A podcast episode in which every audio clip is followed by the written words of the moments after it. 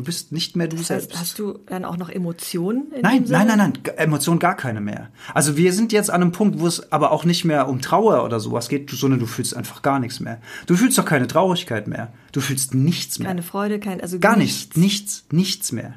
Du bist innerlich, du bist tot.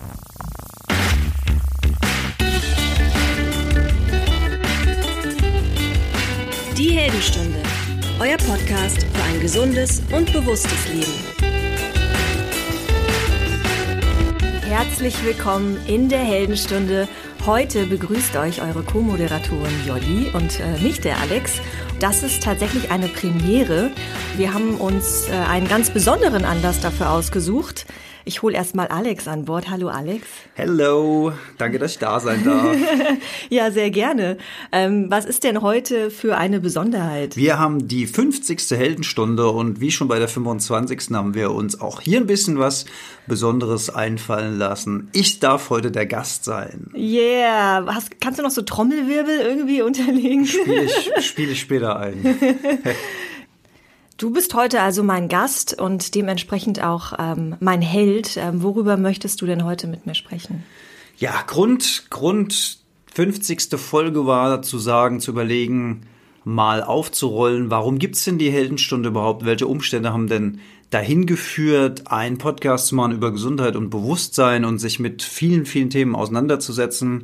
Und den Grund, den haben wir eigentlich bisher noch nie behandelt und der Grund ist, und jetzt müsste eigentlich der Trommelwirbel kommen, bei mir wurde im Jahre 2006 eine schwere endogene, wiederkehrende Depression diagnostiziert. Und heute möchte ich mal die Geschichte erzählen, die mich dahin geführt hat und auch die Geschichte erzählen, die mich da wieder rausgeführt hat.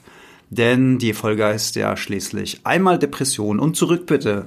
Wow, das klingt spannend und es klingt so, als ob sich das über einen ganz langen Zeitraum in deinem Leben gezogen hat. Wann hast du denn zum ersten Mal, also man kennt ja das Gefühl, mal schlecht drauf zu sein, Depri zu sein, man hat Phasen, die sind ähm, weniger schön, aber wann hast du gemerkt, das ist nicht normal, da stimmt was nicht? Ja, wie du sagst, es ist, es gibt immer Phasen und bei mir waren, das hat so im Jugendalter angefangen, dass ich Phasen hatte, wo ich bisschen, sagen wir mal, schlechter drauf war, mal über längere Tage am Stück, aber man denkt sich da ja auch erstmal überhaupt gar nichts dabei. Und äh, man hat ja auch keinen Vergleich zu anderen.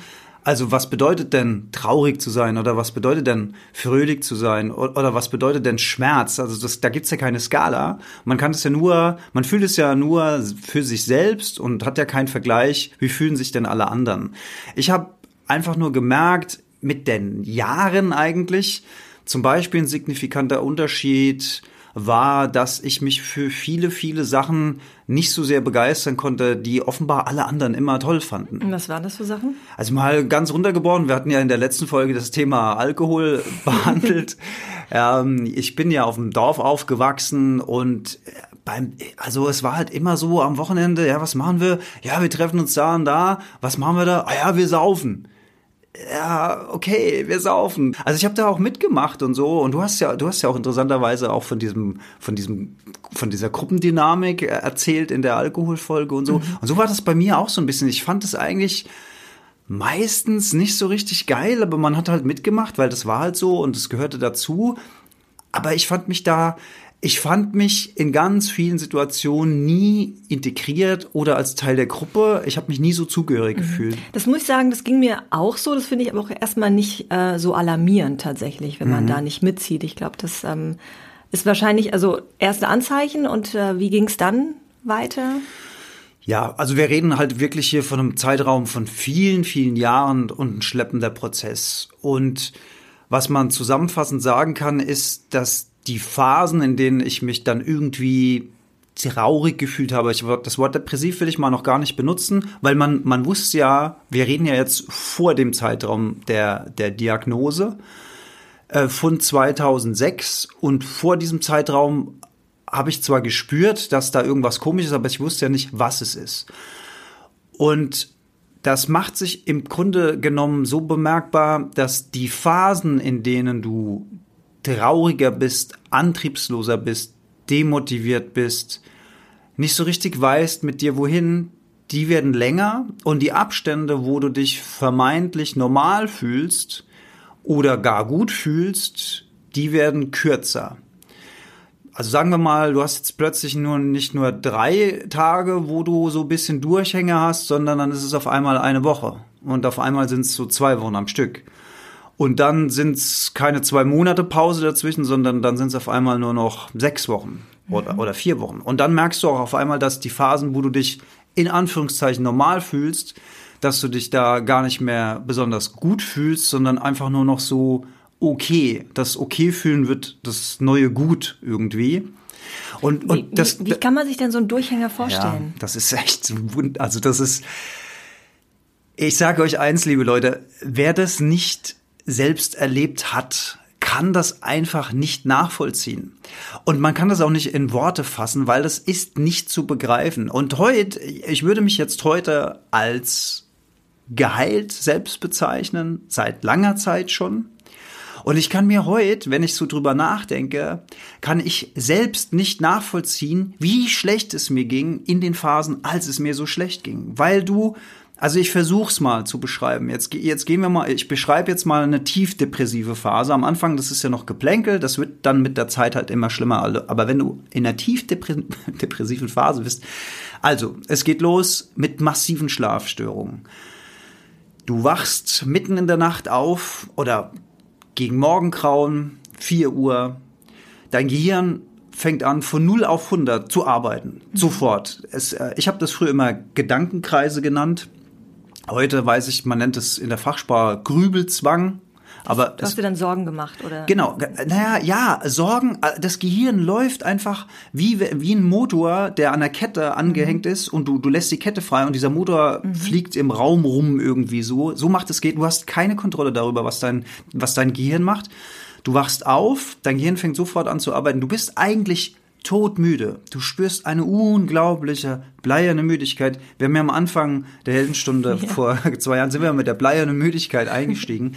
Das alles waren noch Nachwehen, also wirklich seichte Nachwehen von, von, von dieser ausgestandenen Depression von damals, wo ich aber auch gesagt habe, ich will diese Müdigkeit auch in den Griff kriegen, ähm, was mir ja auch gelungen ist. Aber diese Müdigkeit, es ist nicht nachzuvollziehen. Du, du wachst morgens auf, du fühlst dich wie an das Bett dran getackert mit so Nieten oder mit, einem, oder mit einer Steinplatte, die auf deiner Brust liegt. Du, dein Körper ist bleischwer und allein das Aufstehen wird zu einer wahnsinnigen Herausforderung. Das ist so eine Sache. Die zweite Sache ist, du kannst keine Entscheidungen mehr treffen. Du bist nicht in der Lage, die einfachsten Entscheidungen zu treffen. Du, du stehst vor, nehmen wir mal an, du machst Kleiderschrank auf, hast zwei Hemden da drin. Du kannst dich nur zwischen den beiden entscheiden. Du starrst wie ein Kaninchen. Also ist jetzt ein bisschen überspitzt. Das aber mit dem Kleiderschrank kenne ich, aber ich habe nicht nur zwei Hemden. Diese einfachen Entscheidungen zu treffen, die werden einfach, du, du kannst dich nicht entscheiden. Hm. Das, das ist Wahnsinn. Ah, was, äh, was sind denn noch so ganz typische Sachen? Ähm ja, was mich mal auch interessieren würde, hast du dann nach außen hin immer also warst du dann immer gut gelaunt und warst für dich traurig oder hat man das schon gespürt? Also nee, ich glaube, man hat das gespürt. Ich bin auch ein Mensch, der seinen Gefühlen da eigentlich auch immer freien Lauf lässt, im Sinne von, okay, der ist wieder schlecht drauf. Mhm. Das ist ja auch ganz interessant, weil das Umfeld und sowas, ähm, da das ja so ein schleichender, langer Prozess ist. Da gibt's ja nicht so, man, man geht abends ins Bett und ist morgens krank, sondern es ist ja ein, wir reden von Monaten und Jahren. Das heißt, das Umfeld gewöhnt sich ja auch an deine Gefühlslage und wie die sich so langsam verändert und nimmt diese Veränderung gar nicht so wahr. Das ist wie wenn du langsam ab oder zunimmst. Mhm. Das, das, merkst du selbst nicht. Mhm. Nur wenn dich einer jetzt zwei Jahre lang nicht gesehen hat, sagt er, oh, hast du krass abgenommen oder Mensch, bist du fett geworden. und ähm, ich denke mal sowas für mein Umfeld auch. Also ich war, ich war halt dann öfter mal gereizt oder schlecht gelaunt oder ich hatte halt keinen Bock mit Leuten zu sprechen. Das ist nämlich das nächste. Du ziehst dich ja in dich selbst zurück und du machst zu, du hast gar keine Lust irgendwie am Leben teilzunehmen. Du machst eigentlich nur noch die Sachen, die, die sein müssen, zum, zum Geld verdienen, zum Arbeiten, da wo du funktionieren musst, habe ich auch noch jahrelang gut funktioniert. Mhm wo so quasi so der, der, der Stempel ist, du musst, dann machst Okay, du auch. Das heißt, wenn du auf der Arbeit warst, hast du auch keine Fehler gemacht und Ja, bis zum, bis zum gewissen Punkt. Äh, kommen wir noch drauf zu sprechen. Ähm, du versuchst aber dann mit der Zeit selbst, weil du, du merkst ja, dass du schlecht drauf bist. Du weißt aber nicht warum. Das frustriert dich. Du wirst unzufrieden dir selbst gegenüber, weil du dir natürlich auch so sagst, sag mal, du hast einen Job. Du bist körperlich gesund. Draußen scheint die Sonne. Irgendwie, dir geht's doch eigentlich gut. Und dieses eigentlich, das ist diese frustrierende Geschichte. Weil es gibt ja, es gibt im Außen, also im Materiellen gibt es keinen Grund. Weißt du, es gibt, es gibt Leute, die, die, die, die, die brechen sich die Hüfte oder, oder sind querschnittsgelähmt oder so. Und da weißt du genau, warum die vielleicht gereizt oder schlecht drauf sind. Aber als Depressiver hast du ja nichts, was du packen kannst. Gehen einem diese rationalen Gründe dann durch den Kopf? Hey, warum bin ich denn so schlecht Absolut. drauf draußen? Absolut. Scheint doch die Sonne, es müsste doch alles super sein. Absolut. Und, und wo du, ja genau, und das frustriert dich. Und wo du gerade sagst, Sonne, das ist auch so ein, also das war bei mir so ein ganz interessantes Phänomen. Der, der Mensch würde ja sagen, okay, wenn die Sonne scheint, geht's allen Leuten besser, auch dem Depressiven. Würde ich heute auch so sagen, weil Sonne ist ja toll, ne? Frühling, toll, kriegst wieder ein bisschen mehr Energie und so. Aber interessanterweise, wenn die Sonne geschienen hat, war ich noch schlechter drauf als sonst und weißt du warum? Und so irrational funktioniert dein Gehirn. Wenn, die, wenn es regnet, dann sind alle anderen Leute um dich rum auch schlechter drauf. Und dann fühlst du dich nicht ganz so schlecht, weil alle anderen nicht so gut drauf sind. Das heißt, du fühlst dich ein bisschen mehr, ja, es ist, es ist echt gespenstisch. Du fühlst dich ein bisschen mehr verstanden, in Anführungszeichen, oder integriert, weil das Gefälle zu den anderen nicht so groß ist. Also mega krass. Sachen, Jahreszeiten waren für mich immer besonders schwierig, wo Leute alle kollektiv gefeiert haben.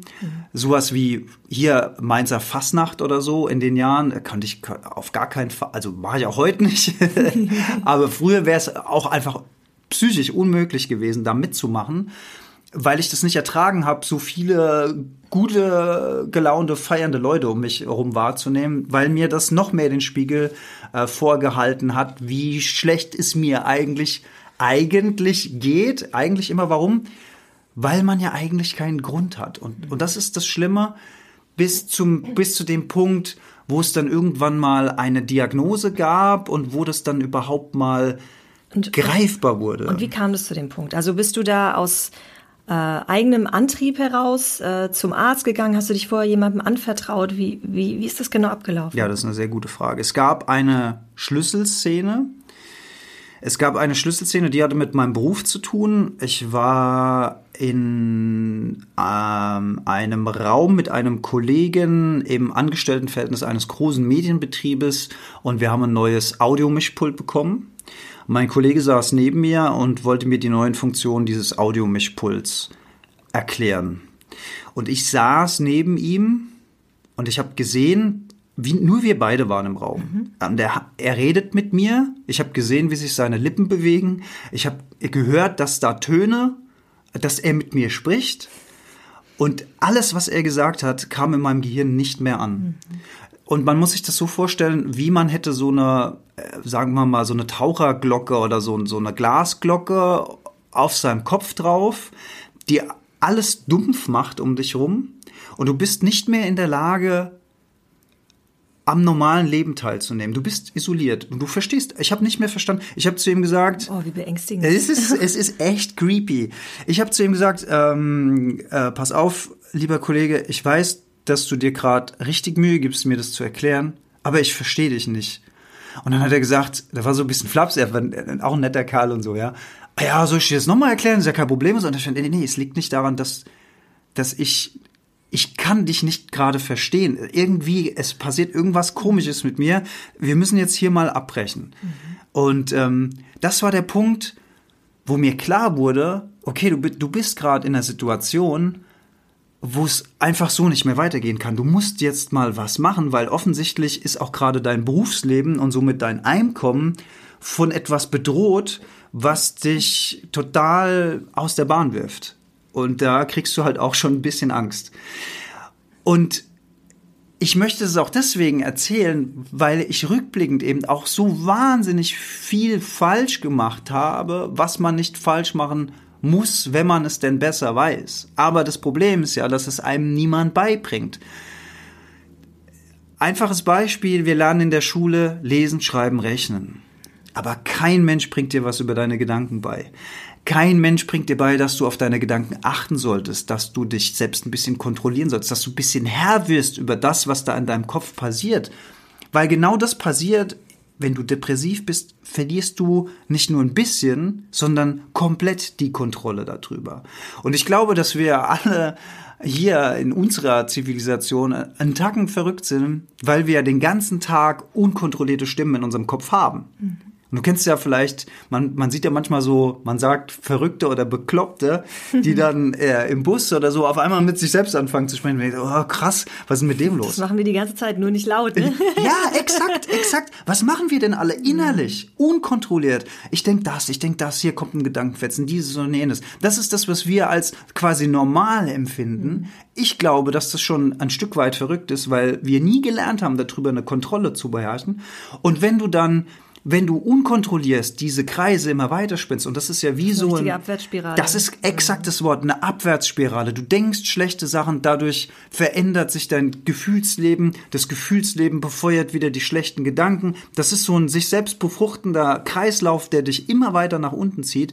Und wenn du nicht lernst, da frühzeitig Alarmglocken anzumachen, dann stürzt du ins Tiefe, so weit, bis es nicht mehr weitergeht. Und genau so war es bei mir. Unkontrolliert über Jahre immer tiefer rein, bis zum Punkt, wo ich quasi physisch nicht mehr in der Lage war, meinen Beruf auszuüben, weil mein Gehirn nicht mehr mitgespielt hat.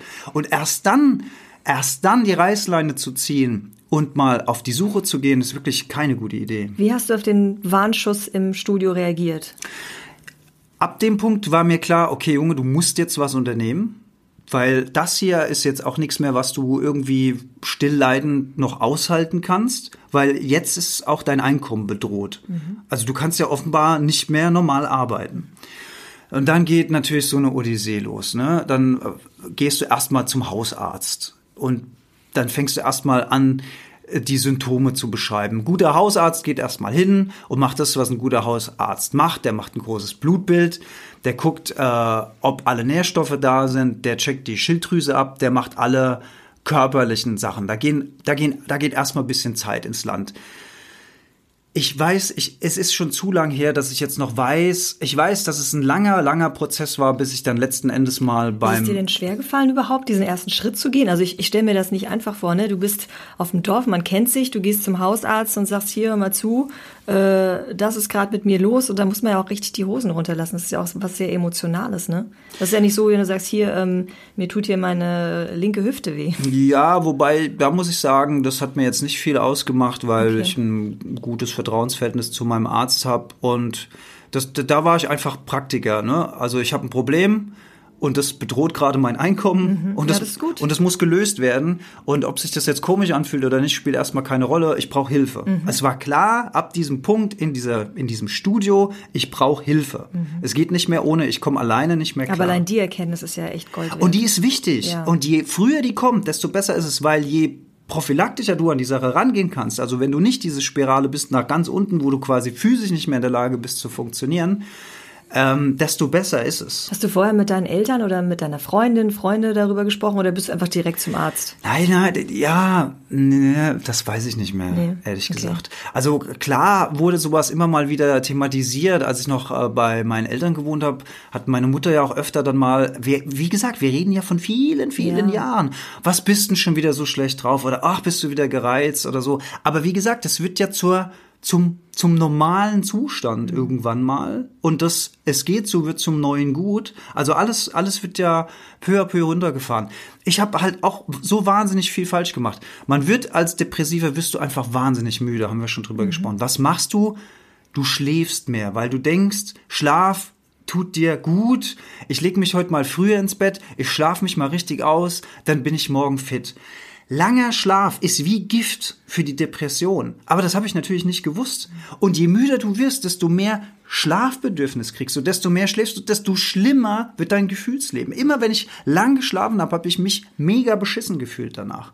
Ich war damals in einem Schichtbetrieb und wenn ich Frühschicht hatte, das hat um 6 Uhr, glaube ich, angefangen oder 6.30 Uhr oder so, da habe ich immer festgestellt, oh, heute geht's mir ein bisschen besser mhm. als normalerweise, weil ich aufstehen musste mhm. morgens früh und wenig geschlafen habe und da ging's mir besser. Aber das jetzt zum Konzept zu erheben, dass du das freiwillig machst, auch wenn du, das habe ich erst später verstanden. So sind ja, so ist ja auch dann mein Morgenritual. Mhm. Oder reden wir jetzt von vor zwei Jahren, wo ich das angefangen habe. Also so, so weit her ist das alles auch noch gar nicht. Ne? Aber das, das, in der hellen Stunde ging es mir dann darum, auch wieder so eine Normalität zu finden und was passiert denn, wenn man jetzt wirklich so eine Struktur macht? Mhm. Und da kann ich nur sagen, wenn ihr bis zu dem wenn ihr dieses Problem habt, bis zu dem Zeitpunkt den Podcast gehört habt, die Empfehlung ist einfach, so eine Struktur durchzuziehen. Nicht zu viel zu schlafen, sieben Stunden, siebeneinhalb Stunden maximal fertig aufstehen morgens, nie ausschlafen. Schlaf ist echt wie ein schleichendes Gift. Und das nächste ist diesen, dieser, dieser soziale Rückzug, den das du ist ja die Frage, ob man das dann noch kann. Ne? Also man weiß es vielleicht rational, aber ob man es dann wirklich schafft. Das ist unfassbar schwer. Dann das so ja. Wenn diszipliniert du, durchzuziehen. Wenn du in der Depression, also wir reden ja auch, die Heldenstunde habe ich ja auch erst gelauncht, nachdem ich quasi wieder oben war, geheilt war und ein paar Jahre der Normalisierung eingetreten ist. Ich weiß nicht, ob ich, ich hätte das wahrscheinlich so, nein, ich hätte das nicht geschafft, glaube ich, in einer wirklich depressiven Phase. Mhm der Turn kommt ja aber noch, da reden wir noch drauf. Jetzt gehen wir nochmal noch, zurück zu deinem Hausarzt. Also der hat also dein, dein Blutbild genommen und körperlich ähm, war alles okay oder gab es da auch schon Anzeichen? Nee, da war völlig alles okay und ähm, auch die Idee, mich mal zum Neuro... Doch, dann war ich, doch, genau, dann gab's mein Hausarzt hat mich dann überwiesen zum Neurologen und auch da ist es erstmal so, dass es äh, rein technisch abläuft. Also man, man bekommt dann die Gehirnströme gemessen und so weiter. Und da war, glaube ich, auch alles klar. Und dann war auch erstmal so ein bisschen Ratlosigkeit. Aber ich weiß, ich kann mich an, an diese, an diese Sachen nicht mehr erinnern. Ich weiß dann nur ums, ums ja, du hast eine Frage? Ja, ich glaube, zu diesem Zeitpunkt war halt auch Depression, Burnout und was es alles gibt, auch noch nicht so eine, ich sag mal, Modeerkrankung. Stimmt, ne? da hast du vollkommen recht. Also wir reden, wir reden ja hier ähm, wie gesagt, die Diagnose kam 2006, also sind wir noch vor 2006, irgendwann zwischen 2000 und 2006. Und völlig richtig, was du sagst. Heute ist das Thema, ich denke da an den Torwart, der sich da damals umgebracht hat, Robert Enke war das, glaube ich, der schwerer depressiver Bundeswehrtorwart, der sich umgebracht hat, der eine Frau hatte, der ein Kind hat oder zwei Kinder sogar, weiß ich jetzt gerade nicht mehr so genau. Das war, glaube ich, so der, der erste Moment, wo dieses Thema Depression mal richtig in die Öffentlichkeit reingespielt wurde, auch äh, durch die Medien und vorher war das eher so ein Tabuthema. Wobei für mich selbst war das nie ein Tabuthema, weil wer es hören wollte, hat es von mir auch immer erzählt bekommen. Ich habe da, ich habe auch gar kein Problem damit, darüber heute zu sprechen. Und ich finde es auch, ähm, ich finde es auch nicht ganz nachvollziehbar. Naja, naja, doch, ich ein zweischneidiges Schwert. Also Raus damit. Ja, weil ich, weil ich habe ja schon gesagt, wer es nicht selbst erlebt hat, kann es nicht nachvollziehen. Und das macht es so schwierig für die Nicht-Betroffenen zu verstehen, was ist denn da überhaupt los mit dem oder derjenigen? Und jeder erlebt es wahrscheinlich für sich anders. Ne? Auch da hast du keinen Vergleich. Du weißt nicht, ob eine Depression für jeden gleich abläuft. Sind das dieselben Symptome? Es ist völlig unterschiedlich. Ja, genau. Also es kann völlig unterschiedlich verlaufen. Es gibt ja auch verschiedene Arten der Depression. Bei mir war das, bei mir die, die konkrete Diagnose war endogene, schwere, wie aus sich, also endogen bedeutet aus sich selbst kommend, also ohne äußeren greifbaren Grund. Es gibt ja auch zum Beispiel Depressionen nach einem traumatischen Erlebnis, zum Beispiel irgendwas, was in deiner Kindheit passiert ist, deine Eltern vielleicht mit dir gemacht haben oder du wurdest überfallen oder, oder, oder. Also solche Trigger, solche Auslöser. Bei mir war das alles nicht der Fall. Bei mir war das ein schleichender Prozess, der dann letzten Endes auch zum chemischen Ungleichgewicht, also man kann das auf eine ganz, im Prinzip schulmedizinisch gesehen, auf eine, auf eine ganz simple medizinische äh, Ebene heben, ein chemisches Ungleichgewicht im Gehirn, dass äh, Glücksstoffe nicht mehr richtig produziert werden und du deswegen quasi das nicht mehr erlebst. Aber jetzt möchte ich mal noch, noch, noch ein Erlebnis vor der Diagnose, die das auch so schön äh, verdeutlicht, so eine Diagnose, wenn du das so medizinisch sagst, okay, chemisches Ungleichgewicht im Gehirn. Ich habe Schichtbetrieb gearbeitet. Ich habe auch oft am Wochenende gearbeitet und hatte einen Arbeitsplatz, wo ich auch völlig allein war. Was auch schlecht ist, was ich heute rückblickend auch weiß. Aber damals wusste ich es halt nicht. Und damals hatte ich so wenig Lust, am Wochenende irgendwie rauszugehen, mich mit Leuten zu treffen oder zu feiern. Ich hatte einfach keine Lust darauf. Ich wäre am liebsten zu Hause geblieben, mit mir die Decke über den Kopf gezogen. Und dann habe ich in meiner in meiner mir eigenen Logik halt auch gesagt, na ja, wenn du eh nicht weggehst, dann kannst du auch arbeiten am Wochenende, weil dann kannst du wenigstens in der Zeit Geld verdienen. Also bin habe ich am Wochenende allein an meinem Arbeitsplatz gehockt, weil am Wochenende da nicht viele Leute sind in diesem Medienbetrieb. Und das ist natürlich auch nicht gut gewesen, ne? diese, diese Isolation, die man sich dann quasi selbst baut, weil man nicht mehr am normalen Leben teilnimmt und sich damit aber noch mehr selbst isoliert. Und jetzt möchte ich diese eine, eine Geschichte erzählen einer meiner Arbeitskollegen am Wochenende aus einer anderen Abteilung, man hat sich dann manchmal so getroffen, auf dem Flur oder so, hat er gemeint, wir gehen heute Abend feiern in Club. Magst du mitkommen? Ich so, oh, nee, kein Bock, ich bin nicht. Und so, ja, doch, doch, komm mal mit, tut dir gut. Okay. Habe ich gesagt, das ist doch scheißegal, ich habe nichts zu verlieren. Geh mal wieder mit, vielleicht wird's ja nicht so schlimm. Und jetzt kommt auch echt eine creepy Geschichte. Ja, ich, ich kündige das schon mal an. Ich will das auch nicht zu, ich will das ich möchte es gerne einfach beschreiben, wie es ist, ohne dass es irgendwie melancholisch klingt oder zu lustig klingt oder blumig klingt, sondern ich möchte einfach ganz locker und normal darüber sprechen, aber es war schon krass. Wir waren in einem Club in Mainz, ich war mit drei, vier Arbeitskollegen dort, habe mich quasi breitschlagen lassen mitzugehen und habe gedacht, komm, probier's einfach. Und dann stand ich in diesem Club und das war, das, das war dann halt auch wirklich in der schwer depressiven Phase rückblickend gesehen.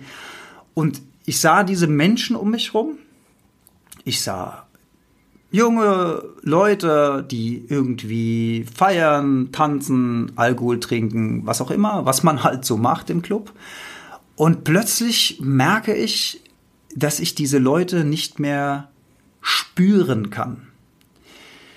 Und das ist jetzt auch so eine Sache, die kann man, glaube ich, nicht verstehen, wenn man das nicht kennt. Aber wir beide sind jetzt in einem Raum. Wir mhm. reden miteinander. Wir sehen uns. Das ist so die materielle Ebene. Mhm. Ich höre dich, ich sehe dich, ich könnte dich jetzt anfassen, darf ich kurz? Ja, schön. Also du bist physisch da. Ich spüre dich aber auch.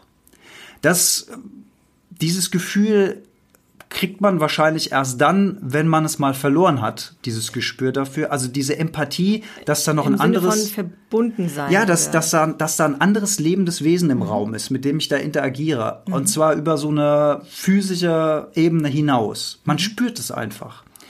Und dieses Spüren war nicht mehr da.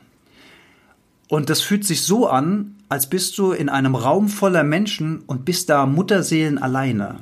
Du bist quasi isoliert von diesen anderen, du siehst die, du hörst die, aber du spürst sie nicht mehr. Und das, das war ein super creepy Gefühl, weil du quasi wie, also innerlich tot. Innerlich tot ist eigentlich so das, du bist physisch noch da, dein Körper ist noch da, aber deine Seele ist irgendwie nicht mehr da. Du bist nicht mehr du das heißt, selbst. Hast du dann auch noch Emotionen? nein, nein, nein, nein, Emotionen gar keine mehr. Also wir sind jetzt an einem Punkt, wo es aber auch nicht mehr um Trauer oder sowas geht, sondern du fühlst einfach gar nichts mehr.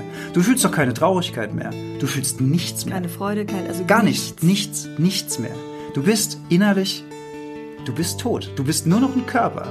Und das ist echt creepy. Das ist wirklich creepy. Das glaube ich, kann auch wirklich niemand nachvollziehen, der sowas nicht mal erlebt hat, wie es ist, in einem Raum voller Menschen zu stehen und sich als einsamster Mensch auf der Welt zu fühlen. Das ist echt creepy.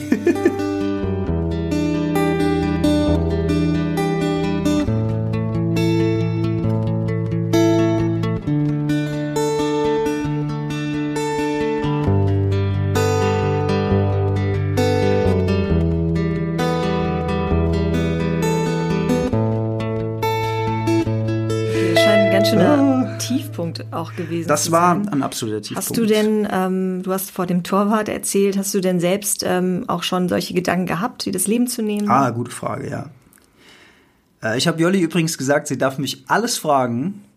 Ich, Schade, ich hätte vorher die äh, Hörer fragen sollen, ich muss nur was nicht, ich noch so fragen kann. Ich habe gesagt, ich muss nur nicht auf alles antworten. Aber das ist eine sehr gute Frage. In der Tat ähm, hatte ich nie aktive Suizidgedanken, selbst als es mir noch so schlecht ging.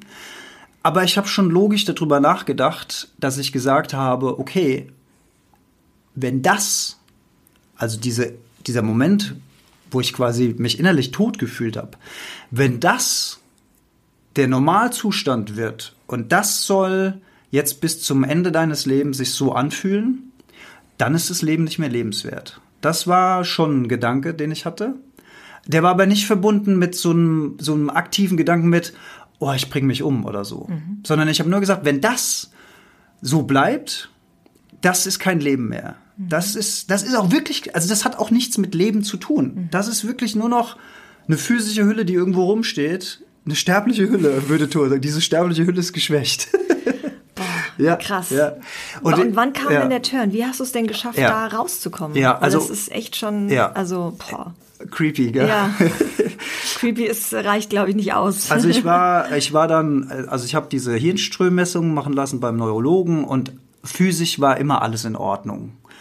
Und ähm, dann gab es ein Gespräch bei einer Psychologin und da war, das, das war dann, das war auch wieder eine lange Findung von Wochen, bis man dann da mal an der vermeintlich richtigen Stelle landet. Wie, wie kommt man denn dahin? Also ich weiß- meine, es gibt ja so ich, viele ja. Psychologen ja. und Psychotherapeuten und wie du sagst, Neurologen und keine Ahnung, was der Geier. Also wie, wie, Mhm. Jeder wie war das sein- denn damals? jeder hat so sein Spezialgebiet. Woher wusstest du denn, wer dir helfen kann und wo, wo, wo Ja. du dich wend, also wohin du dich wenden kannst? Ehrlich gesagt, das weiß ich nicht mehr. Okay. Ich weiß nicht mehr, wie ich da hingekommen bin. Das ist eine interessante Frage. Ich glaube, heute findest du, man muss ja nur das Gute, es gab ja noch kein Internet zu der Zeit. Also du hast ja, natürlich gab es schon Internet, aber du hast noch nicht so einen Zugang dazu Mhm. gehabt. Anfang der 2000er und so oder Ende der 90er, da war das ja alles, da bist du ja nicht irgendwie, hast dich hingesetzt, hast bei Google, "Huh, Depression, was tun und so und hast gleich 100.000 Ratgeber gehabt, sondern es wurde ja kaum über dieses Thema gesprochen. Es gab auch kaum Literatur dazu. Ich habe mir dann später auch versucht, ein paar Bücher, erinnere mich mal dran, dass ich später noch mal über ein Buch spreche, was ich empfehlen kann. Dass wir das nicht vergessen. Also ich, ich war irgendwann dann bei der Psychologin, da habe ich mich zum ersten Mal richtig merkwürdig gefühlt, weil ich quasi gefühlt zum ersten Mal in einem Wartezimmer mit anderen, in Anführungszeichen, Verrückten saß. ja, das, und ich meine, das, das waren alles ich war, glaube ich, auch der Jüngste da. Es waren überwiegend ältere Menschen. Ähm, und ich habe mich dann halt gefragt, so für mich selbst, wie geht's euch allen denn so? Also was ist denn, warum seid ihr denn hier? Also ich habe natürlich, das war ein innerer äh, Monolog. Oh, wäre eigentlich ganz lustig gewesen, wenn die Frage Ja, aber so, und, und ihr so, wie geht's euch so? Und ja, also, aber du, Ja. das ist ja, wir, wir scherzen jetzt halt auch ein bisschen und es ist schön, dass wir das, also dass ich das wieder kann, da freue ich mich auch drüber, aber zu dem Zeitpunkt hat sich das alles andere als, als lustig angefühlt. Und das war so der erste Moment, wo ich gedacht habe, ey, du bist jetzt hier echt in so einem, in so einem Wartezimmer von so einem, von so einer Psychologin und oh Mann, ey, wie weit, wie weit ist es denn gekommen mit dir? Und an das Gespräch mit der Psychologin kann ich mich sehr, sehr gut erinnern, weil ich habe dann erzählt, äh, im Prinzip das, was ich jetzt hier im Podcast erzählt habe, habe ich ihr erzählt. Und das war eigentlich so eine, eine ganz selbstverständliche Geschichte für die. Und natürlich war das eine ganz selbstverständliche Geschichte für die, weil die hat das halt jeden Tag 50 Mal oder was weiß ich was in ihrem, in ihrem Zimmerchen. Und für mich war das halt, da tun sich Welten auf. Weil sie sagte dann so ganz lapidar, ah ja, ähm, ja, das ist eine schwere endogene Depression. Ähm, und äh, da verschreibe ich Ihnen was und dann sehen wir uns in vier Wochen wieder. Und ich so, äh, Moment, Depression? Also da war ja. Da hast du den, den, den Begriff Depression Genau, oder die da kam Diagnose der, da kam der zum ersten Mal in mein Leben und war sozusagen die Erklärung für das, was jahrelang mit mir gelaufen ist vorher. Und das war ein zweischneidiges Schwert. Das war auf der einen Seite eine Riesenerleichterung, weil du endlich mal etwas hattest, an was du dich festhalten kannst und woran du dich orientieren kannst und was erklärt hat, warum du scheinbar so anders bist als alle anderen und warum es dir so schlecht geht, scheinbar ohne Grund.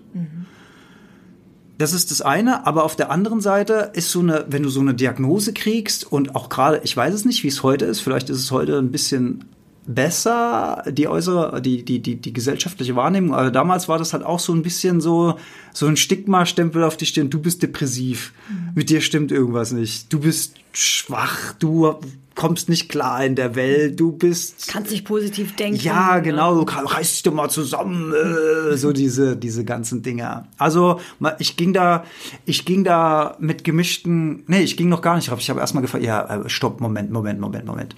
Also, erstens Tabletten, du kennst mich, ja. Ta- Also, Tabletten ist schon mal, Du musst schon sterben, damit du Tabletten das ist schon mal, ähm, das ist schon mal so das Erste, dass ich jetzt kein Freund von Pharmazeutika bin und schon gar nicht.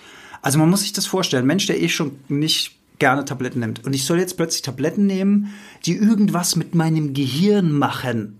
Die irgendwas. Hat sie dir erklärt? Also ich, ich, ich nehme an, das war irgendein Antidepressivi, äh, Antidepressiva. Heißt das so? Antidepressivum heißt, Ant- glaube ich. äh, Und das andere ist Plural, ne? Ja. Also es war ein Antidepressivum und Wirk Wirkstoff du... Ziel, Ziel, oh, Zilatopram oder irgendwie so. Ziel, Okay. Ziel, Ziel, Und hat sie dir erklärt? Ja, also diese, das das, genau diese ganz sachliche? Ebene. Ja, sie haben hier Rezeptoren, lala, und da dockt es nicht mehr richtig an und Serotonin und hier und da und hopsasa und es ist halt blockiert und da können wir diese und diese Hämmer und dann läuft es wieder und da fühlen sie sich, fühlen sie sich ein paar Wochen besser. Ein paar Wochen. Ja, das dauert. Äh, Ach so, in ein paar in, Wochen in, in besser. ein paar Mhm. Wochen. Das, ähm, das ist tatsächlich ein, ein Prozess über Wochen. Und ähm, das ist, wie gesagt, diese medizinische, sachliche, rationale Ebene. Und aber in dir selbst ist das halt alles so, was, warum und so und warum soll ich jetzt, warum soll ich jetzt Tabletten nehmen? Und dann äh, und dann habe ich so gefragt, ja, und muss ich jetzt nicht irgendwie mal, also wie man das so kennt, von Freud, irgendwo auf eine Couch mich legen und irgendwie so mein Leben offenlegen und gibt's ja nicht irgendwelche Ursachen, nach denen wir forschen müssen in Kinder und so. Nee, nee, ähm, nee, äh, das ist wirklich, das passiert in ihrem Gehirn und da helfen ihnen am besten Tabletten. Also sie können aber, wenn sie mögen, zusätzlich eine Psychotherapie machen, also Psychotherapeuten. Das sind dann diejenigen, die mit dir sprechen und die versuchen über den Dialog äh, dir Ratschläge zu geben. Die dürfen auch, glaube ich, keine Medikamente verschreiben. Und dann habe ich gesagt, ja, auf jeden Fall will ich Psychotherapie, weil ich war ja an einem Punkt, wo ich wirklich auch alle Hilfe haben wollte, die ich kriegen konnte. Ja, da haben sie hier eine Liste, äh, äh, rufen sie da an. Also es war ja früher noch so, kriegst einen Zettel in der Hand, nix digital hier, gehst heim, nimmst dein Telefon und rufst da an. Und dann, ah, da war, es war damals schon schwer einzufinden. Und ich glaube, heute ist es so gut wie unmöglich. Ich habe mich neulich mal mit jemand unterhalten, weil mich das natürlich auch immer interessiert. Und mittlerweile haben Psychotherapeuten, glaube ich, eine Erstsitzungspflicht. Das heißt, wenn du da anrufst, dann müssen die dich einmal einladen, wenn, das, wenn ich das so richtig verstanden habe, ähm, damit die feststellen können, ob du suizidgefährdet bist oder nicht.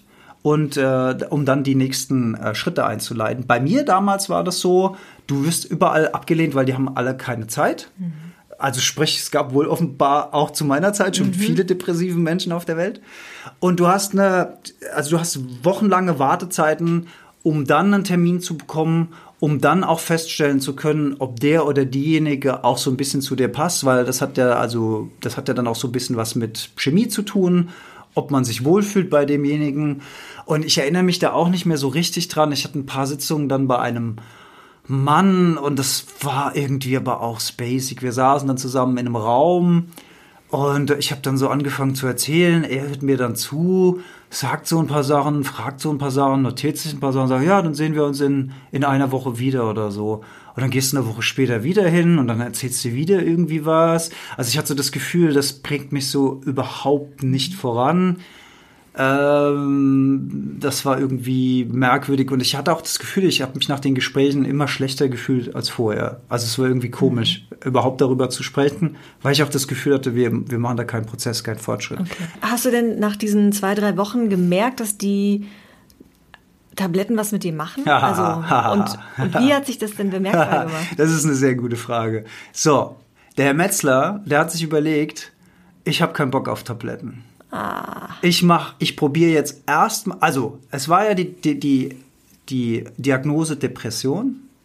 So, dann hast du ja was, was du angreifen kannst. Dann hast du ja, dann hast du ja plötzlich was, wo du auch Maßnahmen ergreifen kannst. Dann fängst du ja auch mal an, dich zu informieren und so weiter. Dann heißt es zum Beispiel, okay, Sport hilft gut. Nimm an sozialen Events teil, geh raus, nimm am Leben teil. Schlaf war damals kein Thema, auf den, auf den Punkt bin ich nie gestoßen. Das Schlaf habe ich jahrelang weiter falsch gemacht. Aber ich habe angefangen, wieder regelmäßig Sport zu treiben, was dir natürlich wahnsinnig schwer fällt. Aber ich habe es gemacht. Aber wenn es auch nicht viel war, aber ich habe es gemacht. Ähm, vielleicht an der Stelle auch mal die Frage, wie gestaltet sich denn dann so der Alltag? Du funktionierst einfach. Mhm. Und ich glaube, auf meinem Arbeitsplatz damals, wer da nicht weiter nachgebohrt hat, der hat auch nichts gemerkt, weil du fängst auch an zu schauspielern. Mhm. Du überschauspielerst deine eigene Depression und gaukelst der Umwelt sozusagen eine Normalität vor. Und das ist auch wahnsinnig anstrengend, weil du, du hältst eigentlich die ganze Zeit so eine Maske aufrecht, in die viel, viel Energie steckt, um, um, um normal, und das macht dich, das laugt dich auch aus. Hast das, du bei jedem diese Maske getragen? Ja, immer. Auch bei deiner Familie, Eltern? Ja, ich hab's, ja. nee, da weniger, weil da kann man ja die Masken fallen lassen. Mhm. das ist natürlich auch dann nicht schön. Oder, die Familie. oder auch meine, meine, meine damaligen Freundinnen, wir reden ja von mehreren Jahren, dass, ähm, als mir das alles noch nicht klar war, du bist ja auch manchmal gereizt, du bist unzufrieden, du bist frustriert und du lässt es auch manchmal an deinen Mitmenschen aus, ohne dass du das willst. Du machst es halt, es ist so ein bisschen wie Hulk, ne? Also dir, dir, dir, dir platzt das Hemd und dann, und dann fragen dich, was ist denn jetzt mit dir los? Und es gab auch zum Beispiel so Momente, wo so, so meine Gefühle von einem Moment auf den anderen so umschwingen. Und das ist halt auch mega schwierig für jemand Außenstehenden. Weißt du, du bist, du bist ganz normal an einem Abend oder so, du gehst weg und plötzlich sagt der andere zu dir, ey, ich möchte gern nach Hause. Ja, wieso? Was ist denn los? Du, mir geht's nicht gut. Ich möchte hier gern weg. Ja, aber warum denn? Was stimmt denn nicht? Du, ich kann es dir nicht erklären. Ich will einfach weg. Ich will heim.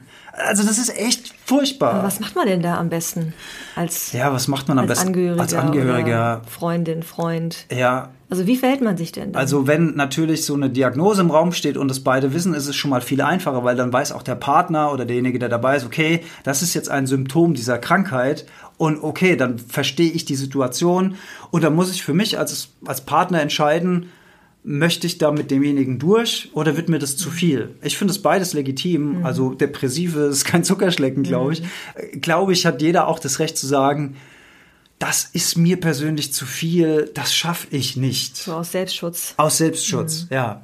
Wenn man da aber zusammen durch will und sagt, das mache ich für meinen Partner, da will ich, äh, ich helfe ihm dabei. Äh, ich, wie gesagt, ich finde beides legitim ähm, dann weiß man dann zumindest in so Situationen, okay, das ist jetzt die Depression und wir gehen dann halt nach Hause. Also es hilft nichts, es hilft nichts, sich in so einem Moment irgendwie durchbeißen zu wollen oder durchquälen zu wollen. Es gibt, gab so eine, eine Szene, an die ich mich erinnere, da waren wir auf einem dieser neueren Oktoberfeste außerhalb von München, wo ich auch gesagt habe, okay, ähm, ich gehe mit äh, weil ich hatte ja einen tollen Freundeskreis auch zu der Zeit. Wir waren ja viele Leute und was gibt's Schöneres, als wenn du mit 10, 12 Leuten dann da feierst und so. Auch wenn ich das auch zu nicht depressiven Phasen komisch fand mit diesem Oktoberfest und Lederhosen an und so. Seltsam, okay, aber man macht mal mit. Man will ja auch ein bisschen Spaß im Leben habe ich mir ein Maß Bier bestellt, damit ich auch schön in Stimmung komme. Hab, hab, dieses, hab dieses Bier dann getrunken und von einem Moment auf den anderen ist die Stimmung umgeschwungen und ich, ich wollte einfach nur noch raus, raus, raus, raus aus dieser Situation. Irgendwohin, wo es ruhig ist, irgendwohin, wo Stille herrscht, wo nicht so viel Licht ist, wo nicht so viel Lärm ist, um, um wieder zu mir selbst zu kommen. Also schwierig. Schwierig. So, wo, wo, wo habe ich jetzt Du wolltest dir selbst helfen. Du hast an allen möglichen Hebeln ah, gedreht. Ja, ja. Sport, genau. du hast an Sehr sozialen gut. Events teilgenommen. Richtig, ja. Und dann hast du gemerkt, ja, pass hilft auf. ein bisschen. Genau, exakt. Mhm. Also ich war sehr motiviert, weil ich hatte ja auch so ein, das war auch so ein bisschen Selbststolz. Ich habe gesagt, ich will da, ich will da wieder rauskommen ohne, ohne Medikamente. Ja. Ich brauche ich brauch keine Chemie von außen. Mhm. Ich weiß jetzt, was los ist. Ich will da wieder raus und ich schaffe das auch. Mhm. Also habe ich wirklich alles in, in Bewegung gesetzt, habe mich wieder am Wochenende viel mit Freunden getroffen, habe Sport gemacht und und und. Was soll ich sagen? Das hat ein Stück weit geholfen, phasenweise geholfen. Und dann kam plötzlich wieder ein Absturz. Dann kam wieder eine depressive Phase. Gab es da einen Auslöser? Nein. Einfach, nein, einfach so. Einfach out so. of the blue. Out of, out of the blue ist schön, schön, schön gesagt. Genau so. Und dann bist du wieder frustriert und denkst, oh, ich, ich, ich war doch eben auf einem guten Weg und jetzt ist es plötzlich wieder da. Und dann nimmst du noch einen Anlauf mhm. und dann diesmal schaffe ich es. Und dann haut das Ding wieder rein und, und feuert dich nach unten. Und es ging noch ein Jahr lang so. Wow, das ein ist Jahr ganz lang. schön lange. Ein Jahr lang habe ich das probiert. Und dann habe ich überlegt, okay, ich habe es probiert, ich schaff's nicht, jetzt nehme ich diese Tabletten. Und ich hatte wirklich eine Heidenangst vor diesen Tabletten, weil ich, ich war der Meinung, du, also es ist ja letzten Endes auch so, du nimmst jetzt irgendwas und es verändert deine Gehirnchemie und macht irgendwas mit deiner Psyche. Und wenn du die Liste der Nebenwirkungen auf dem Beipackzettel dieser Tabletten liest, dann willst du die auch nicht nehmen. Also da ist, da ist ja alles.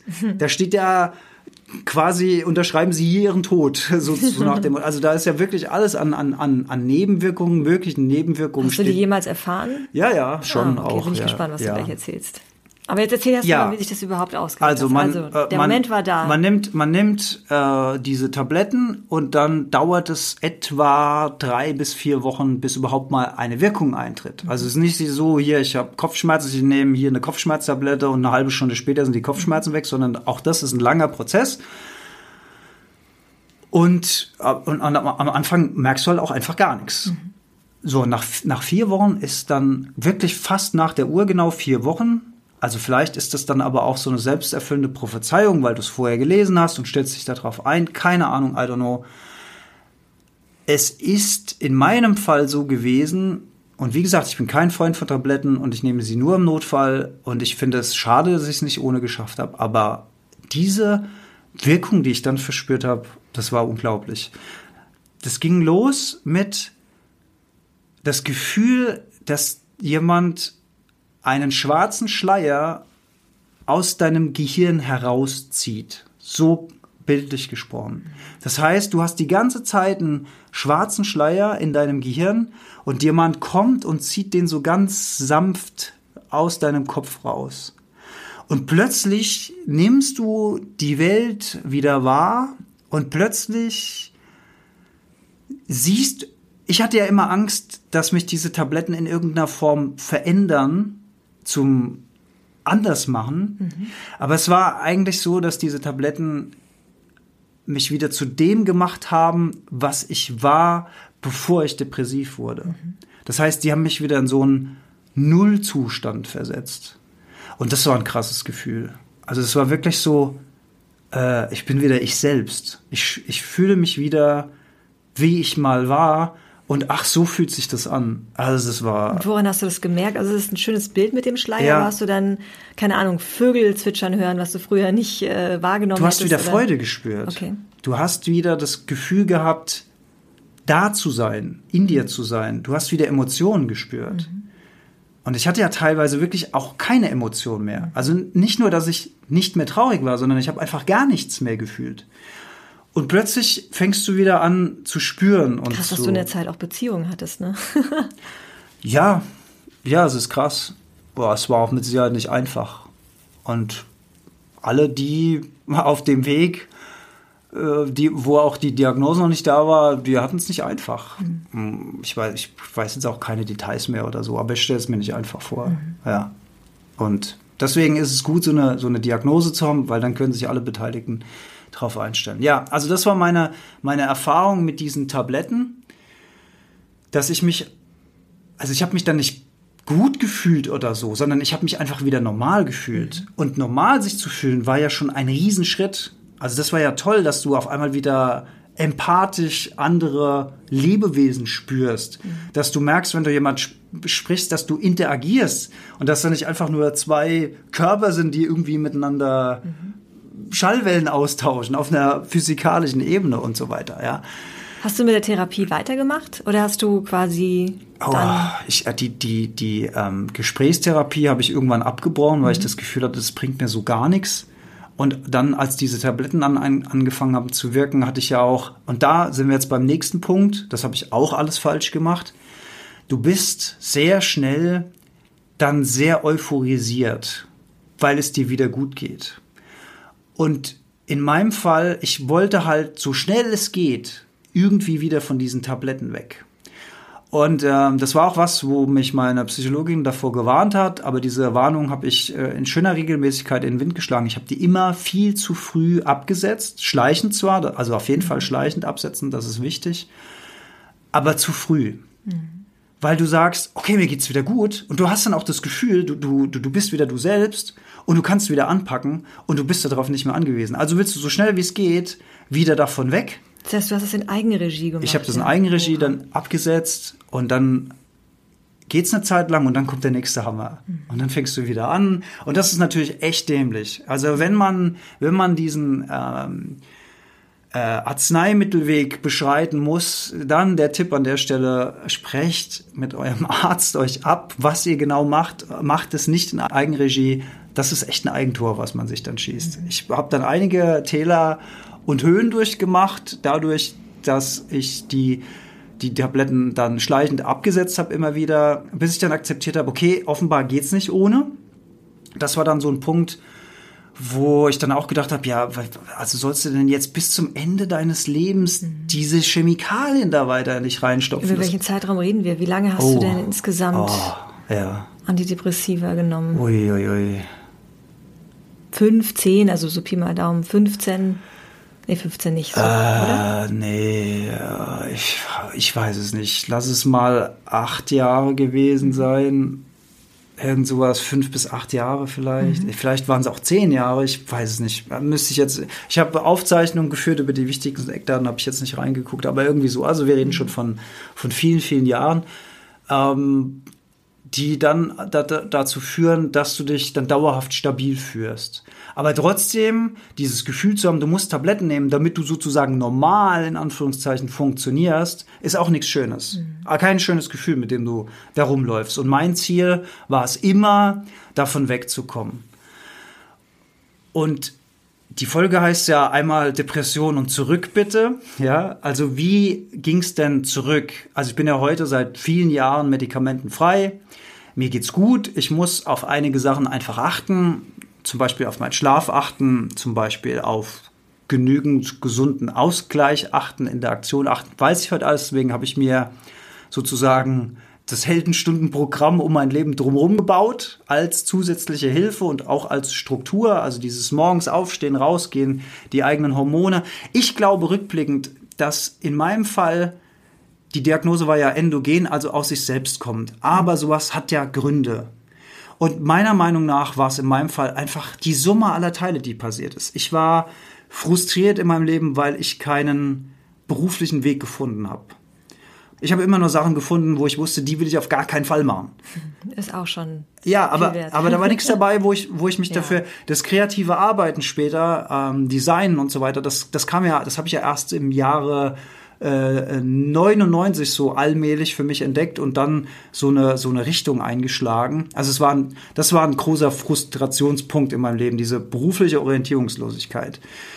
Dann, was war, was war noch bei mir so eine Geschichte? Also zum Beispiel, wir leben ja im digitalen Zeitalter. Wir, und wir, liebe Jolli, wir hatten ja noch eine analoge Kindheit, aber wir hatten ja auch schon das Fernsehen. Mhm. Ich glaube zum Beispiel, für uns war es selbstverständlich, also in meinem Leben war es auch selbstverständlich, irgendwann hast du deine eigene Bude, dann hast du deinen Fernseher, den hast du vielleicht noch im Schlafzimmer und so weiter. Dann guckst du vielleicht Filme bis, also früher hat man noch Filme geguckt, da gab es noch kein Streaming und da gab es noch kein Netflix, da gab es noch keine Serien, sondern man hat abends Filme geguckt. Wir sind in die Videothek gegangen. Videothek gegangen, VHS-Kassetten, genau. Und man guckt sich bis 0 Uhr oder was Filme an oder damals dann kam das Privatfernsehen, dann hast du sowas wie, wie, wie Nate, äh, Late Night oder Comedy oder sowas geguckt, was es dann alles so gab.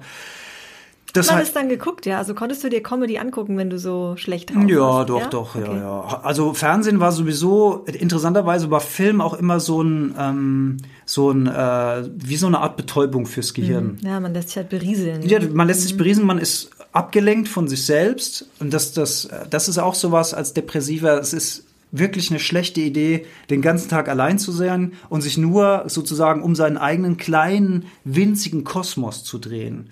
Und so ein Film oder auch ein Kino, das holt dich für eine Stunde, für eineinhalb von dir selbst mal weg, irgendwo anders hin, wo du abgelenkt bist. Übrigens interessanterweise auch ein Moment, wo du komplett von dir selbst weg bist, ist beim Fußballspielen. Mhm. Deswegen bin ich immer gern noch Fußball spielen gegangen in der Zeit, weil wenn du auf dem Platz stehst, stehst du auf dem Platz. Mhm. Und die Jungs um dich rum sind cool und, und keiner fragt, es geht einfach nur darum, diesen scheiß Ball da ins Tor zu kriegen. Und du stehst da und bist mal für eine Stunde wirklich bei dir selbst, weil es geht einfach nur ums Fußballspielen und mhm. sonst nichts. Und du musst, du, du folgst dem Spiel, du drehst dich mal nicht um dich selbst. Aber sobald du allein alleine zu Hause bist, sobald du isoliert bist, fängt dein Gesang äh, Gedankenkarussell wieder an. Und da gilt es halt darum, sich darum zu kümmern, darauf zu achten, dass das halt nicht passiert. Was glaubst du denn hat den Unterschied gemacht? Wir haben jetzt gehört, du hast über eine sehr lange mhm. Zeit ähm, Antidepressiva genommen und es gab, gab ja einen Moment, wo du die Medikation ausgeschlichen hast und kein, ich nenne es jetzt mal Rückfall mhm. hattest. Mhm. Was hat dazu geführt? Was glaubst du, hast du anders gemacht? Interessanterweise glaube ich heute rückblickend, dass es die soziale Komponente war, die dann wirklich der ausschlaggebende Punkt war.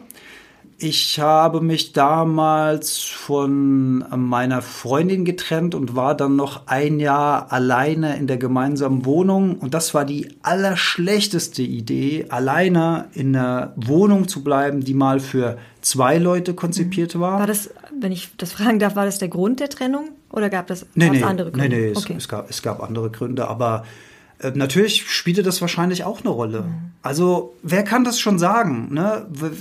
Was mit dir selbst los ist und wie du, wie du vielleicht Situationen anders bewerten würdest, wenn du immer Gänsefüßchen normal wärst, ja? Das ist, ist schwer zu sagen, aber ich blieb dann noch ein Jahr lang alleine in dieser eigentlich für zwei konzipierten Wohnung. Das bedeutet, dass du dich eigentlich noch einsamer fühlst, weil vorher warst du zu zweit da drin. Dann ist es viel zu groß.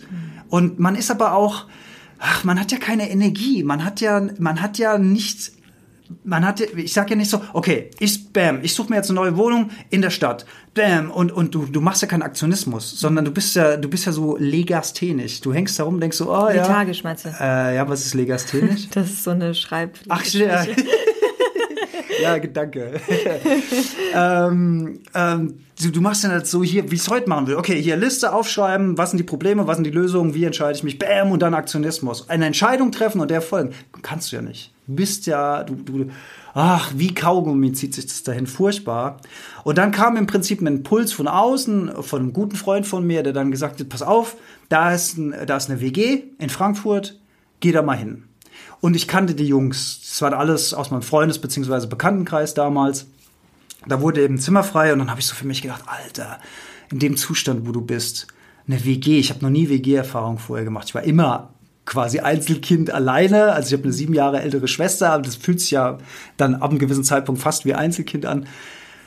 Oh, ich habe keinen Bock mit anderen Leuten Tag und Nacht und ich brauche ja meine Ruhe und so weiter. Und in der WG habe ich die nicht und boah, kein Bock drauf und so, ja. Und er so, ja, da komm, wir gehen da mal hin und so, ja. Und also es hat mir es ein bisschen einfacher gemacht, weil ich die Jungs kannte und mochte. Und ähm, es gab dann auch so eine Art Krisenprotokoll am Anfang, was ich einberufen habe, wo ich, wo wir alle zusammen beim Essen saßen, wo ich gesagt habe, okay, Jungs, ähm, das, Ihr müsst wissen, worauf genau, ihr euch genau, einlasst. Echt? ohne Scheiß. Ich Okay, habe das, ich hab das gut, ist gesagt. Ja, ich habe das gesagt. Jungs, ihr kennt mich, aber ihr kennt, äh, ihr wisst jetzt nicht so im Detail und das und das ist mein Problem und das müsst ihr einfach wissen. Und dann so, ja, kein Problem, cool. Süß. Süß, gell? ja, und dann bin ich in diese WG gezogen und ich glaube, letzten Endes diese zwei Jahre WG-Leben waren, waren mit einer der entscheidenden Faktoren. Äh, unter anderem, weil in einer WG, in der du dich gut mit den Leuten verstehst, das ist natürlich so die Sache. Und das liegt natürlich auch immer ein Stück weit an dir selbst, aber es muss halt auch einfach passen von der, von der Chemie her. Da passiert Folgendes, du bist halt die ganze Zeit in einer Gruppe. Du bist nicht mehr alleine. Und du nimmst auch teil am Leben der anderen, an den Problemen der anderen, an den Alltag, Sorgen, Hoffnungen, Beziehungen, was auch immer, Erlebnissen der anderen. Und das lenkt dich von deinem eigenen kleinen Mikrokosmos ab. Und das ist eigentlich wirklich eine starke Waffe, finde ich. Das ist etwas, was dir wirklich hilft. Und ähm, ich habe äh, also so, so ganz so, so Männerdinge halt äh, immer Bier im Kühlschrank, irgendeiner kocht was Gutes. Du kommst abends, also wir hatten einen, der hat auch richtig gut gekocht immer. Das war auch immer super. Das Die das, Mutti. Das war im Prinzip wie eine, eine Ehe mit vier Männern, äh, muss man sagen. Es hat wirklich gut geklappt. Und wir hatten einfach einen Heidenspaß. Man ist, man ist abends heimgekommen nach der Arbeit, man hat sich ein Bier aus dem Kühlschrank geholt, dann haben wir zu viert in unserem großen Wohnzimmer. Man muss dazu sagen, es war ein umgebautes Hotel. Das heißt, jedes Zimmer hatte sein eigenes Bad, was mega luxuriös war. Oh, das hört eine Frau sehr gerne. Ja, und ich hatte, ich hatte noch, ich hatte noch so, ich hatte sogar in meiner, man muss, es war nicht nur ein Zimmer, es war eigentlich eine Mikrowohnung in einer Makrowohnung. Das heißt, ich hatte sogar noch so einen kleinen Vorraum. Das heißt, ich hatte aber auch die Rückzugsmöglichkeit, wenn ich mal Ruhe haben wollte. Aber wenn ich die nicht wollte, waren immer Leute da. Ja. Und sowas, was ich heute oder auch früher niemals gemacht hätte, man setzt sich hin, man trinkt ein Bier und man guckt den letzten Schwachsinn in einem Privatfernsehen, sowas wie Traumfrau gesucht oder sowas, wo ich heute so sagen würde, Alter, wie kann man denn, aber das war einfach so lustig, weil man hat es überhaupt nicht ernst genommen. Man guckt es mit vier Leuten so nebenbei und lacht sich über jeden Scheiß tot und dieses Lachen, Also einfach mal wieder dauerhaft lachen. Das heilt. Also Lachen heilt. Aber das kannst du natürlich nicht, wenn du irgendwo alleine in der Wohnung vor dich hinsauerst und dann alleine irgendwie Filme guckst oder Serien guckst oder in irgendwelchen Online-Chats dich rumtreibst. Ich habe damals noch so ein Online-Strategiespiel gespielt, damit einfach die Zeit rumgeht, weil was machst du denn? Das war ja nicht in der Stadt, diese, diese Alleinwohnung, die war in, in so einem Vorstädtchen außerhalb. Das heißt, du, da waren lauter junge Familien oder alte Leute, da war nichts, was jetzt irgendwie so ein Single-Typen ohne größeren Aufwand in eine andere Welt befördert. Der hätte mit, mit, dem Auto wieder in die Stadt fahren müssen, dann hättest du wieder nichts trinken dürfen, dann brauchst du wieder paar. Also dieser ganze Aufwand, das ist für, für jemand, der in so einem Zustand ist, kriegst einen Arsch nicht hoch. Du gehst einfach nicht raus. Und da warst du halt dauerhaft sozusagen im Zentrum. Und auch am Wochenende sind die Leute immer zur WG gekommen, weil wir halt auch eine coole Truppe waren. Das heißt, du hast dir überhaupt keine Gedanken gemacht, was mache ich denn am Wochenende? Weißt du, war klar, du bist genau da, wo du bist und die Leute, die kommen zu dir. Also saugeil, ja. Partys gefeiert und so. Und nach und nach ging es mir da einfach besser und besser und stabiler und stabiler. Und da habe ich dann auch angefangen, mal wieder dann auszuschleichen. Und da habe ich dann auch gemerkt, es funktioniert plötzlich wieder. Und äh, bei dem Punkt sind wir ja im Grunde genommen bis heute. Also die WG ist dann irgendwann auseinandergebrochen. Das war auch nochmal ein harter Punkt für mich, weil ich ja wusste, wie gut mir das tut. Aber hattest du einen strikten Plan? Weil du hast ja ausgeschlichen, hattest du einen strikten Plan, weil du sagst, feste Tagesabläufe und Na, so? hatte ich damals so nee? nicht. Okay. Nee, das kam tatsächlich erst mit dem Podcast. Okay. Ähm, aber ich wusste schon zum Beispiel, da war ich dann schon schlauer, dass ich gewusst habe, okay, äh, zu viel Schlaf ist schlecht für mich. Mhm. Mach regelmäßig Sport. Mhm. Ähm, Ernährung zum Beispiel war ja noch gar kein Thema zu dem Zeitpunkt für mich. Da habe ich ja noch äh, alles sozusagen, also mich normal in Anführungszeichen ernährt. Äh, äh, das kam dann alles auch erst nach und nach in mein Leben. Und äh, ja, heute würde ich mich als wirklich komplett geheilt bezeichnen, also schon längere Zeit, schon seit Jahren. Trotzdem äh, kommen Phasen, wo Energie abfließt, wo ich mag, okay, ich bin nicht am Strom dran, ich muss ein bisschen aufpassen, ich beobachte das auch immer so äh, sehr sorgfältig, was in mir passiert.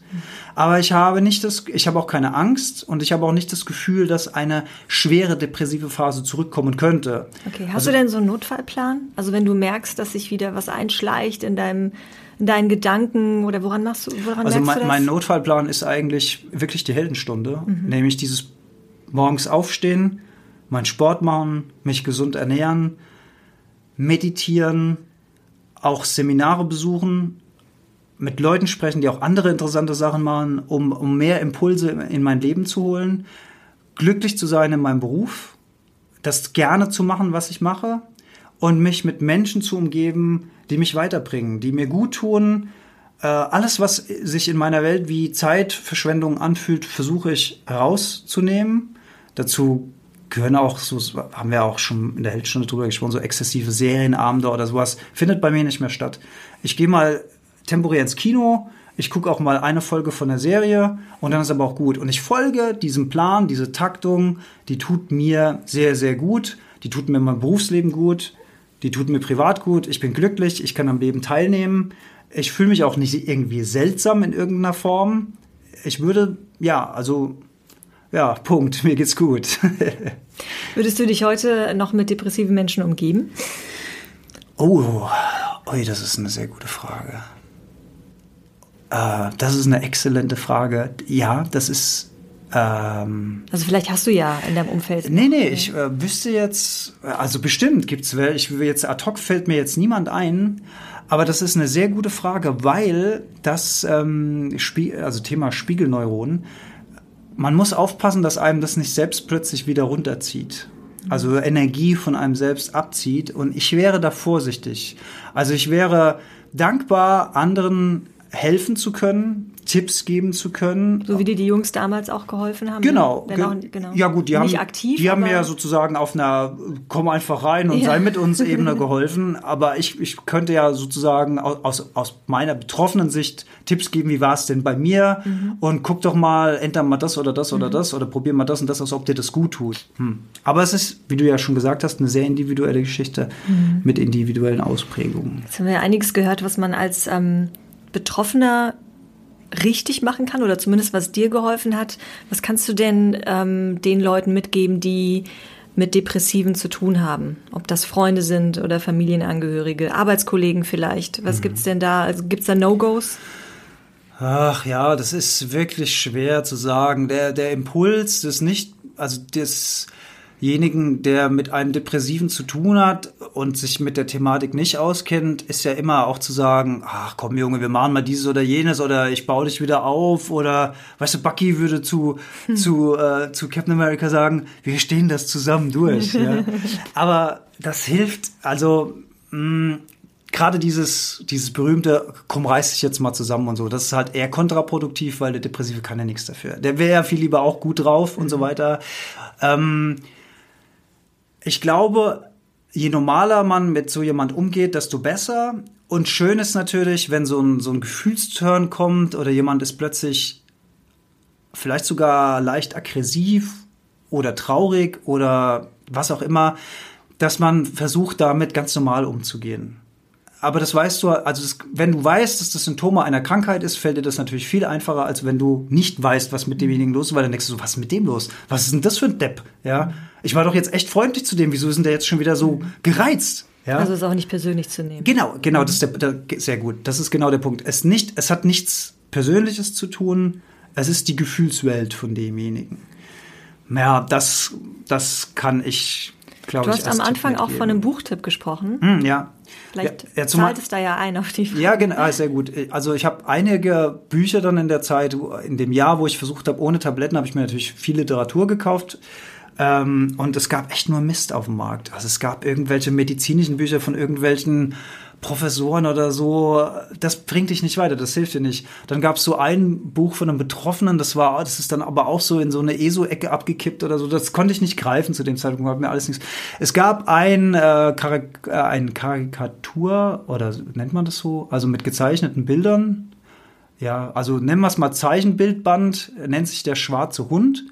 Das ist so ein kleines Buch, ähm, wo, wo in einer Bildergeschichte jemand erzählt, äh, von dem Leben von jemand erzählt wird, ähm, der Depression hat. Und die Depression ist bildlich dargestellt als ein großer schwarzer Hund.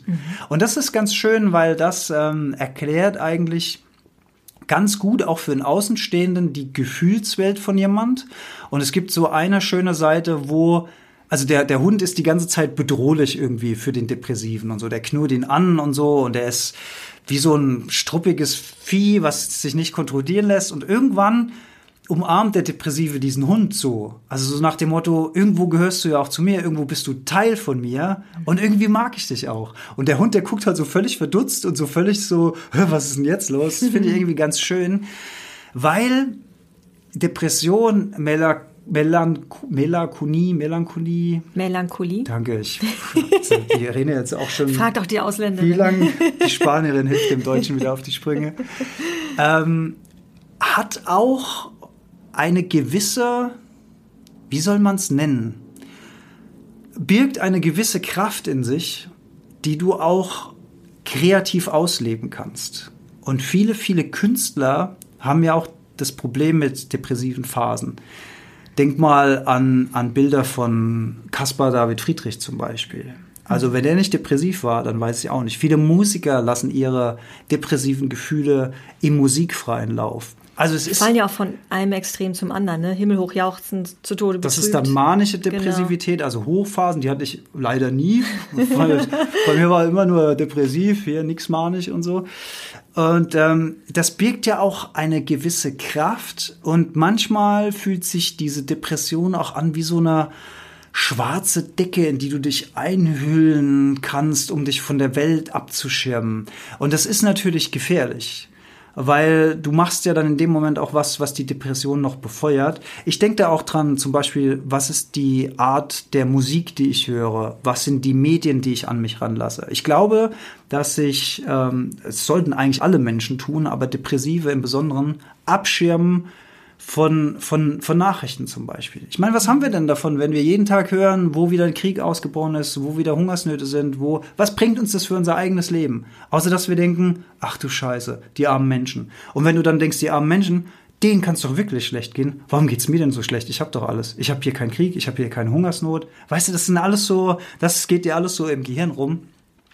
Ich habe damals äh, auch durch eine Ex-Freundin inspiriert, äh, zum allerersten Mal in meinem Leben Mittelalter-Metal gehört. Subway to Sally wird dem einen oder anderen was sagen. Und die machen ja auch im Prinzip so eine Art düstere, auch oft melancholisch angehauchte Musik. Da geht's auch teilweise ums sich selbst verletzen, um sich wieder körperlich zu spüren. Das ist übrigens interessant. Ein körperlicher Schmerz äh, Habe ich selbst nie gemacht. Also hier, meine Arme und so, alles schön, ne? Keine ja, zeig Narben. mal, zeig mal. Hier. Ja, wunderschön. Ja? Ein bisschen behaart vielleicht. Wir stammen ja vom Affen ab, ne? Die Homiden. Man äh, muss ein bisschen aufpassen, dass man sich dann auch nicht in so eine düstere Welt freiwillig reinbegibt. Und der Impuls ist aber da, weil du findest auf einmal in der Musik einen Widerklang von dem, was du spürst und gehst in Resonanz und denkst so, oh ja, die Jungs wissen, und wahrscheinlich wissen sie es auch Wie von was ich. fühle. Aber Mhm. was, also es ist Trost auf der einen Seite, auf der anderen Seite befeuert es aber auch dein, dein eigenes Gefühlsleben, dich vielleicht noch tiefer in dieses schwarze Meer sinken zu lassen. Und das halte ich auch für gefährlich. Also würde ich empfehlen, da mal sehr drauf zu achten, was konsumiere ich denn da so den ganzen Tag, was lasse ich da so in mich rein. Und dieser körperliche Schmerz, wollte ich noch sagen, das ist tatsächlich interessant, weil man fragt sich ja, warum, warum schneiden sich denn Leute die Arme auf? Also diese Schnitter heißt es, wie heißen die? Sch ähm, Schnitzer? Schnitzer? Ach, weiß was ich. Also ihr wisst, was ich meine. Ritzer. Ritzer. Ritzer. Ritzer. nicht Schnitzer. oh, ich schnitz mir mal äh, was in den Arm. Oh Gott, also dieser Ritzer, wenn du körperlichen Schmerz spürst, fühlst du dich plötzlich wieder lebendig.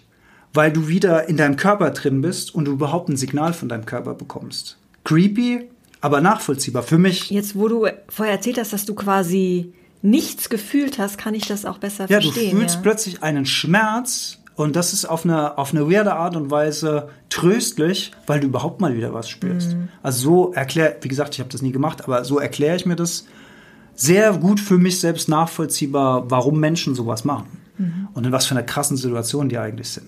Und wenn du natürlich dann den ganzen Tag solche Musik hörst und dich dann die singen ja dann auch so äh, bildlich gesprochen, geht ein Schiff unter und das kalte Wasser verschlingt dich und du verstehst das alles, weil du willst ja eigentlich verschlungen werden, damit dieser, damit dieser Zustand endlich aufhört. Aber natürlich befeuert das dann noch deine eigene Situation. Und ich glaube, dass es eher kontraproduktiv ist.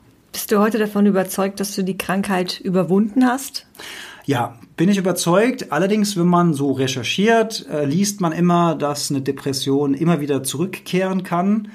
Äh, das mag so sein. Ich glaube aber, dass wenn man achtsam ist, wenn man bewusst ist, wenn man aktiv einfach darauf achtet und sich eben nicht mehr so blauäugig runterziehen lässt, also es gehört immer eine gewisse Achtsamkeit, ist wirklich das richtige Wort und das ist ja auch heute so ein Modetrendwort, sei mal wieder achtsam. Also da bezieht sich aber ja eher darauf, dass du mal wieder darauf, achtest, was du eigentlich so in deinem Außen den ganzen Tag machst, dass du das überhaupt mal wieder bewusst machst. Ich rede davon, dass man achtsam ist von dem, was in, in, in dir drin passiert.